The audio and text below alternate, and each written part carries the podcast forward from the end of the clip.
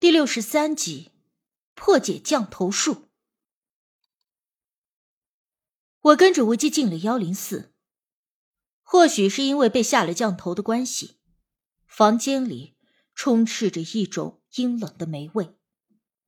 无忌进门后，手托罗盘，在房中绕了一圈，我一直跟在他身边，看到罗盘上的指针有轻微的摆动。而且方向都是朝着那3张被下了符降的床位。因为怕被其他人知道学校请了法师来解决104的问题，所以教导主任也跟着进了104，然后关上了房门。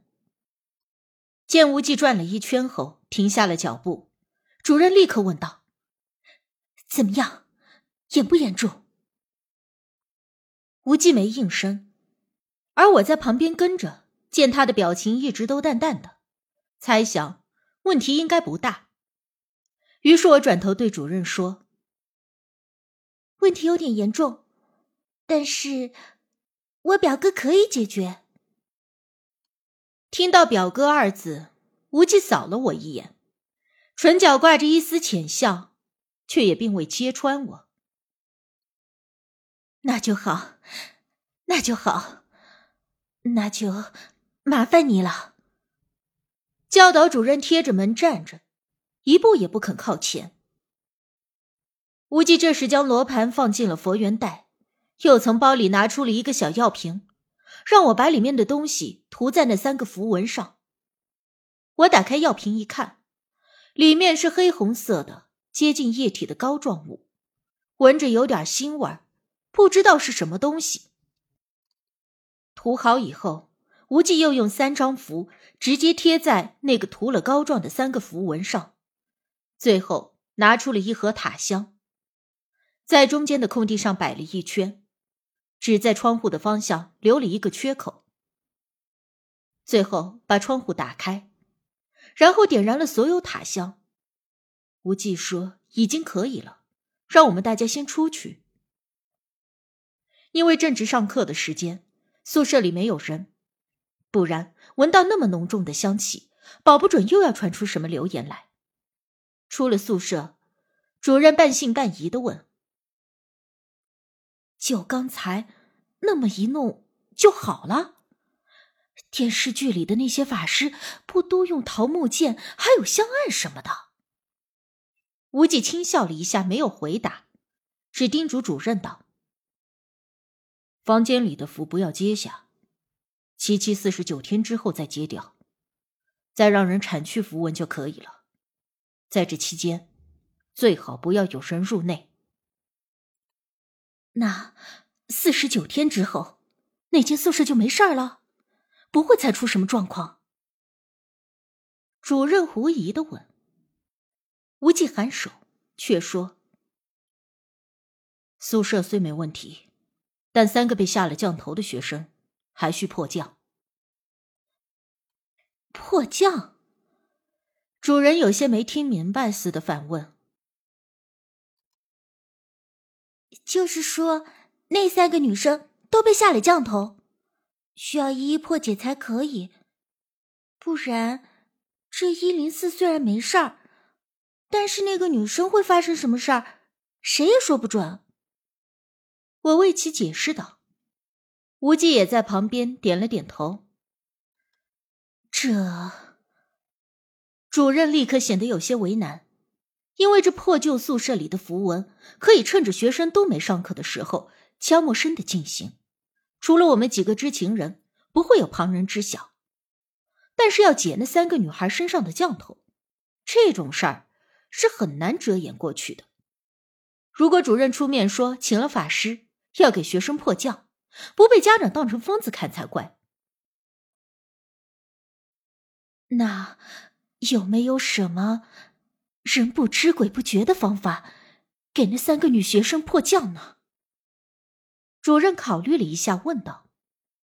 无忌倒也没有犹豫，直接说让主任在正午时分把那3个女生聚到同一个房间里，因此便约定了第2天中午为林小乐3人破解身上的降头。晚上我找无忌一起吃饭的时候，问他104的福将是不是真的没事了，又是怎么破的。对我，他也从不藏着掖着，只要关于这些术法上的疑惑，不论我问什么，他都会耐着性子为我解释。无忌说，这符降在降头术中算是最简单有效的办法，但相对应的，对于懂行的人来说，也是比较容易破除的降头。这符降用科学一点的话来解释，就是干扰人的脑电波，造成被下降者的脑电波混乱，最后会受到施降者的摆布，做出有违本意的事情，甚至伤害自己，失去性命。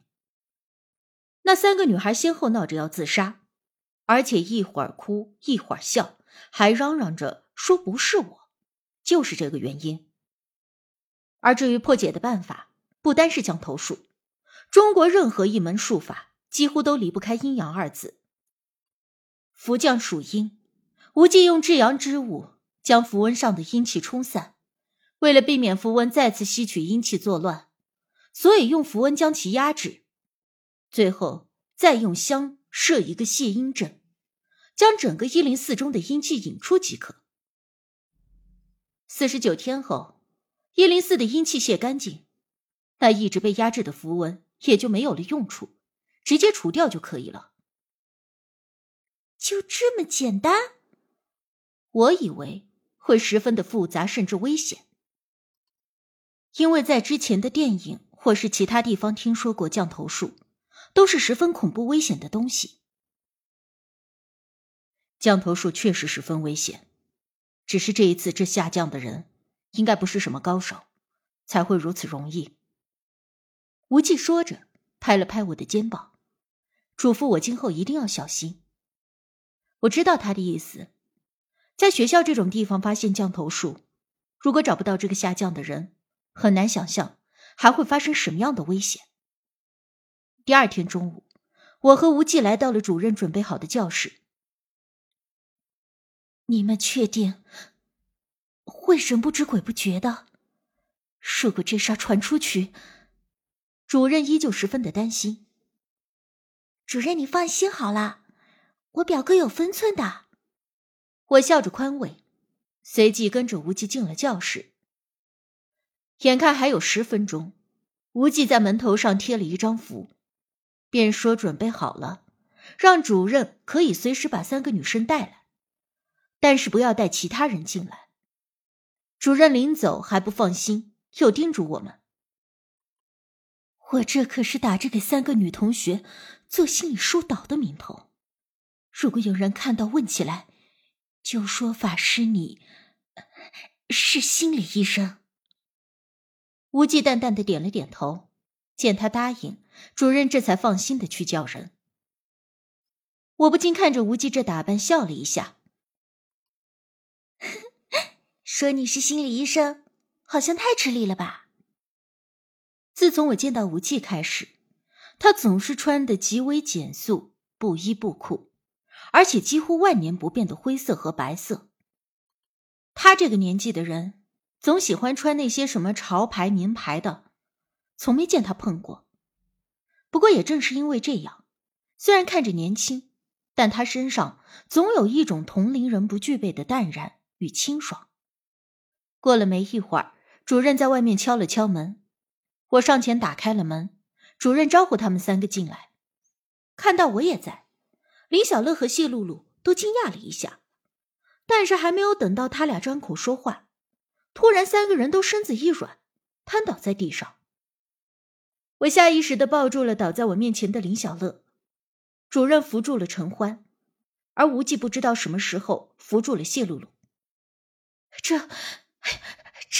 这是怎么回事啊？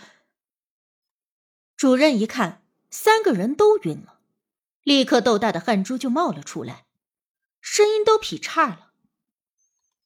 没事儿，无忌毫不意外，依旧神色淡淡的，让我们把人给扶到房间中央。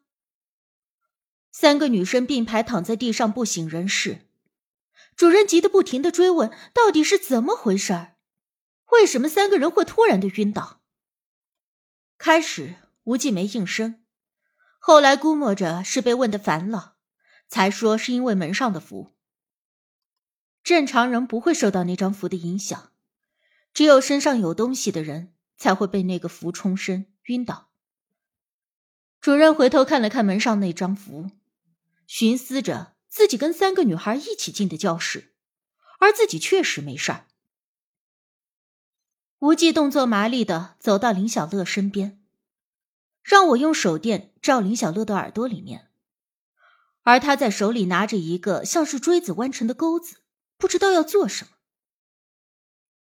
在里面，无忌看了一下，沉声道。我好奇的也顺着手电光朝林小乐的耳朵里看，里面有一点耳屎，还有一点黑色的，像是一条线似的，不知道是啥。我刚想问无忌准备怎么做，就见他拿着钩子小心翼翼地伸进了林小乐的耳朵里。